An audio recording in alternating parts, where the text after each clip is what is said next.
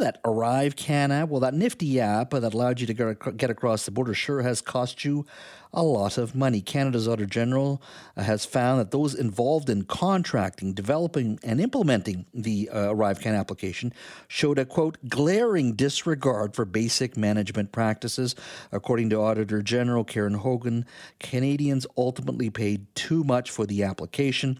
There's plenty of uh, blame to go around to various federal departments. That includes the Canadian Border Services Agency, the Public Health Agency of Canada, and the Public Services and Procurement Canada as well. Now, the report says that the cost of the app was at $59.5 million, more than the estimated $54 million. But the true cost, get this, was impossible to calculate because of CBSA's poor financial record keeping.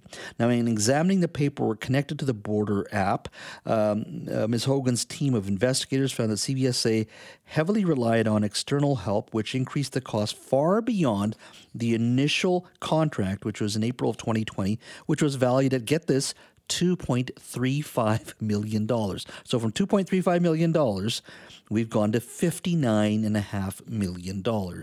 Here's Auditor General Karen Hogan expressing her disappointment in the findings.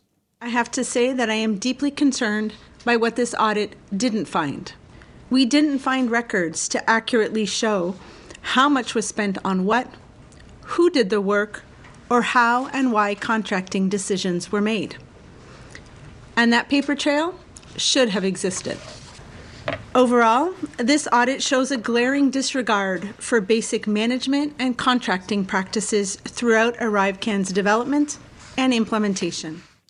That was Auditor General Karen Hogan speaking earlier today uh, on her report on the ArriveCAN app. Well, let's go to the Globe and Mail's Deputy Ottawa Bureau Chief, Bill Curry, who has been following this story for many, many months now. Bill, thank you for joining us today. Thanks for the invite. Lots to talk about here. Uh, were you expecting uh, such uh, a damning report yourself? I know you've followed this story for a while now. Were you expecting uh, the words to be this strong? Um, well, it's possible. I mean, we've certainly had a lot of uh, public hearings to follow, know, while lately. So there's definitely a lot of smoke. So I guess not terribly surprising, but uh, I think that the the strength of uh, Auditor General Karen Hogan's words were, uh, I guess, um, I think certainly uh, noteworthy, especially when she was talking about, you know, she's been an auditor for decades. She's been the Auditor General for about four years now, and she's never seen anything like this in terms of like just the lack of basics when it comes to paperwork and accounting to make sure that if you're going to pay an invoice, you actually have an invoice that describes what it is that you're paying for that kind of thing was missing, and she was very concerned about that. So that really jumped out. Was there any uh, sense of why it was uh, so poorly managed? As you said, she referred to it as a glaring disregard for basic management practices. Any sense of why uh, it, it was so badly done? Not really, and that perhaps is probably one of the frustrating parts about this report. Is we're still we're still not getting the whole story here. Is this just um, incompetence people, or is it something more serious? Like we, we do know the RCMP is poking around on the fringes of this. It's they've said they're not investigating ArriveCAN per se, but there's some other allegations that uh, past contractors have made about some of the same people and the same uh, contractors, and so the RCMP is looking around to that. So, um, is this something more serious? The Auditor General, when we asked her that question, she said well, you know, that's my my area of expertise. If the RCMP wants to dig around it and see if there is criminality in all of this, then that's up to them. But but she didn't uh, go down that road to say one way or the other whether she thought this was criminal. Was there not a, a point that initially they thought the cost of this app would have been about two and a half million dollars, or roughly in that range? Uh, instead of what we see now, uh, according to the report, the cost of the app is at fifty nine point five million.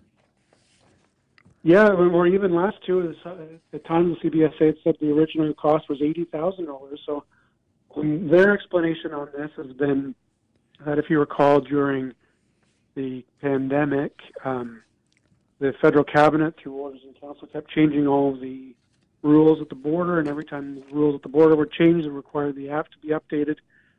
And that is their rationale for why these costs escalated so much. But um, you know, the Auditor General is not buying that. She says there's there's no you can't use the pandemic as an excuse for this. She says, you know, there just simply was not enough checking to find out, you know, sure maybe in the in the heat of the moment, at the very start of the pandemic, April 2022, 20 sorry 2020, maybe yes, you did need to uh, buy some high price consultants to get this out the door, but at a certain point, she said these kind of contracts should have some kind of escape clause where you can go back and check you know, do we still need these people? Um, she points out that the federal government IT workers are a lot less expensive than uh, outside consultants. So, so there could have been avenues to save money, and yet what she found is that um, instead what they actually did was they went back to the GC Strategies was the main private company that got the first uh, few um, and, um, sole source contracts to work on this, and and rather than put it back in house or have a fully public competition. She says what they did is they actually brought GC Strategies in and they were involved in writing what would be a public bid for a $25 million contract. And it was so narrowly worded that only GC Strategies applied and they got that contract. So she says that raises a lot of issues for her. And has GC Strategies that you know of done uh, technical work like this, high tech work, developing apps in the past? Well, and that's a, that's an, another unusual part of this story is who is GC Strategies? They're getting millions and millions of dollars from federal departments all across the federal government here. And um, after our reporting, uh, the principals were called to committee, and we got to learn a little bit more about their business.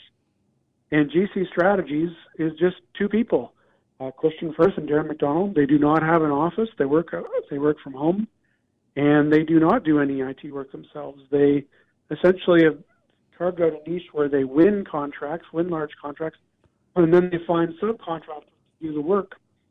And so that kind of raises questions as to whether that's the most efficient way to do it, especially after they said that they pay themselves 15 to 30 percent of the total value of contracts. So, you know, off of 19 million, they're getting up to 30 percent of that just for the two of them. So, it's a lot of money going to these two gentlemen. And the second place company, Dalian, is also a company with two people that does a similar business. So uh, a lot of questions through all of this about the structure of uh, using middlemen essentially uh, as go-betweens to find IT workers instead of hiring the IT workers themselves. And I think as a result of that, there's going to be some changes in the way the federal government uh, hires IT help. And has there been any uh, public information that points to whether GC Strategies and their principals or, or the other company you mentioned have had any uh, connection to the uh, federal government, the federal Liberal Party at all?